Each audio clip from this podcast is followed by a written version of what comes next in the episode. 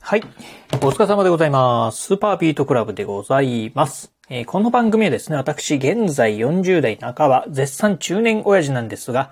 毎朝朝4時に起き、そして毎月20冊以上の本を読み、そしてそして1ヶ月300キロ以上走るというですね、超ストイックな私が一人語りする番組でございます。えー今日のね、お話はですね、これであなたも業界関係者、メディア業界用語についてね、お話をしてみたいと思います。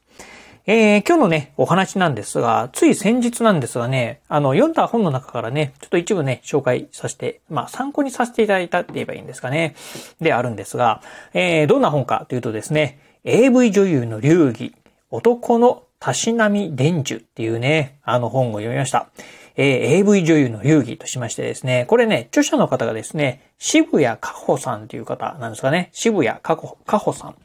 元 AV 女優の方なんですかね。今はね、うん、あのーなんかいろいろとマルチ、えー、マルチに活躍されてる。さっきね、見たらね、ツイッターのね、うんと、フォロワー数が80万人近いね。まあ結構ね、なんかね、すごく人気のね、方なんですが、まあそんな元 AV 女優のね、この、まあ、えー渋谷かほさんという方がね、書かれた。まあ、いわゆるね、まあ自分がね、この AV 女優として活躍された時のね、まあ、いろんなことをね、まあ、書かれてる、あの本なんですが、えーそんな本の中でね、まあ、業界用語についてね、一部書かれておりました。まあ、この、うん AV 業界の、まあね、業界用語ではなくてですね、まあ、いわゆるね、まあ、メディア業界全般のですね、業界用語。まあ、いわゆるね、テレビとかね、まあ、うん、撮影現場とか、まあ、そういったね、まあ、いわゆる、うん、えー業界のね、用語についてね、まあ、一部ね、書かれてたんですよね。でね、まあ、私、まあね、全然ね、こう、メディア業界とは全然違うね、世界でね、まあ、仕事をしてる人間とすると、このね、メディア業界で使われてる言葉、えー用語ですね。まあ、初めて聞くようなね、内容も、えー用語もあったり、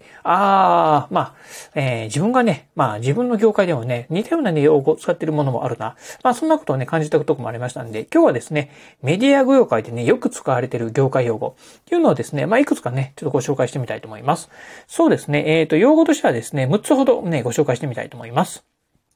えーまずね、えーメディア業界でね、使われている用語、一つ目としてですね、顎っていうね、単語で、まあ、えー用語でございます。顎、何かというとですね、これね、食事のことだそうでございます。まあ、食事、うん、まあね、えー口でもごもごとね、噛むからね、顎っていうんですかね。うん。そしてね、二つ目がですね、足でございます。これはね、まあ、うん、まあ、あの、メディア業界以外にもね、使うんじゃないかなと。足代出してあげてとかっていうふうに言うと思うんですが、足とはね、まあ、乗り物代のね、ことだそうでございます。まあ、主にタクシーとかね、まあ、そういったね、交通費のとこじゃないかなと思うんですが、うん。まあ、あの、足代出してあげて、まあ、さっき言ったようなね、感じで、まあ、使うんじゃないかなというところですよね。はい。そして、えー業界用語、えー三つ目がですね、飛ぶでございます。これはね、まあ、うん、あの、やっぱりメディア業界以外でもね、使ったりするんじゃないかなと思うんですが、飛ぶとはですね、無断で仕事を休んだり、勝手にね、辞めたりすること。まあ、仕事を辞めたりすることですよね。うん。ということをね、飛ぶっていうことで。まあ、多分ね、こう、メディア業界なんかで言うのがね、多分、あああいつね、あの、急に飛び上がったなとかっていうような形でね、まあ、仕事をね、無断で欠席したりとかっていう形でね、まあ、飛ぶっていうようなね、言葉を使うんじゃないかなと思います。そしてね、えメディア業界のね、え業界用語、四つ目がですね、ねバラシですね。バラ、バラシって言うんですかね。うん。えーこれね、まあ、バラすとかも言う言うかもしれませんが、予定がね、まあ、キャンセルになることですね。えーバラすとかね、バラシとかっていうふうにね、言うそうでございます。まあ、予定がバレちゃったよとかっていうね、感じですよね。まあ、いわゆるね、まあ、解散するみたいな、ね、イメージがあるんでしょう。予定がね、急遽ね、なくなっちゃうっていうところ。うん。えーバラすだったりね、バラシっていうね、言うそうでございます。えーそしてね、これはね、まあ、放送業界ね、えー専門の用語じゃないかなと思うんですが、業界用語5つ目としまして、B プロでございます。えー B プロ、まあ、どういうものかというとですね、予定していた放送が何がしらかの事情で放映できない時に代わり放送する番組。まあ、つまりなんですが、まあ、例えば、うん、プロ野球の中継なんかですよね。えーまあ、プロ野球の中継なんかを、まあ、生中継するね、予定だったのが、まあね、雨でね、えー試合が中止になりましたっていうなるとですね、代わりに何か放送しないといけないっていう時にですね、持ってくる番組なんかをですね、B プロっていうそうでございます。まあこれね、多分ね、あの、昔のね、CD の、えー CD なんかでね、えー A 面、B 面とかっていうね、えーあったかと思うんですが、あれね、名残なんじゃないかなというふうにね、思うところでございます。はい。えー、そしてですね、次がですね、業界用語6つ目がですね、えー、直引き、えー、直引きでございます。直引き。えー、まあ、これはね、まあ、あの、直引きなんていうふうにもね、言うかもしれませんが、いわゆるね、事務所を通さずに直接ね、えー、交渉すること。またね、事務所を通さずにね、直接ね、まあ、えー、お金をね、渡すことをですね、まあ、直引きというそうでございます。直引き、まあ、直引きとも言うみたいですね。うん。まあ、いわゆるね、まあ、えー、会社を通さずにね、直接、まあ、営業する。直営業みたいなことですよね。うん。一時期ね、あの、吉本工業なんかでね、まあ、いわゆるあの、直営業してですね、あの、まあ、うん。えー、会社をね、まあ、クビになった方、吉本工業ですね、まあ、えー、契約を解除された方もね、いらっしゃったと思いますが、まあ、そんなことはね、えー、直引き、直引きっていうね、郵送でございます。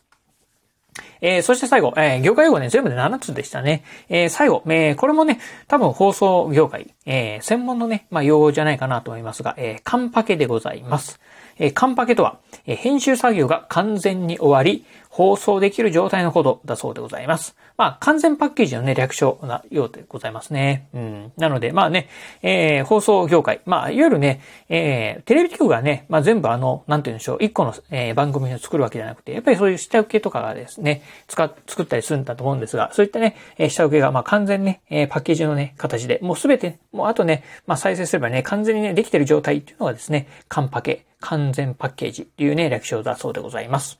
ということでね、まあ、半分ぐらいはね、まあ、あの、放送業界以外でもね、まあ、使われてる、まあ、うん、用語なんじゃないかなと思うんですが、まあ、さっきのね、完璧とかね、B プロとかですね、まあ、こういったね、いわゆるね、えー、放送業界、まあ、先祖、えー、しかね、使わないようなね、まあ、業界用語もあるなっていうのを聞くと、まあ、なかなかね、面白かったりするなっていうふうにね、思うところでございます。まあ、各ね、業界業界によってね、いろいろとね、使うね、用語なんていうのはね、たくさんあろうかなと思いますんで、またね、今度はね、まあ、メディア業界以外、まあ、メディア、放送業界以外のね、業界なんかのね、専門用語なんかもですね、専門用語、業界用語なんかもですね、また調べてね、ご紹介してみたいなと思います。そうですよね。どういうとこがいいですかね。まあ、医療業界なんかね、結構ね、なんかそういう、うん、あの、えー、いわゆるね、業界用語なんかね、ありそうな感じがしますんで、またその辺ね、また調べてですね、ご紹介してみたいと思います。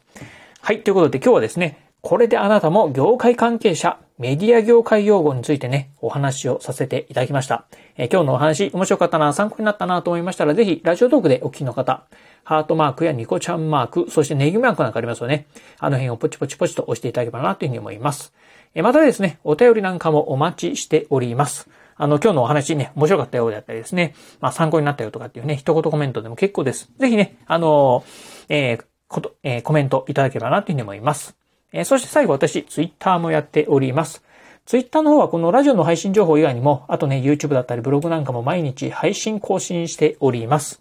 ラジオに、YouTube にブログ、毎日配信更新情報なんかをツイッターの方でツイートしておりますので、ぜひよろしければ私のツイッターアカウントの方もフォローしていただければなというふうに思います。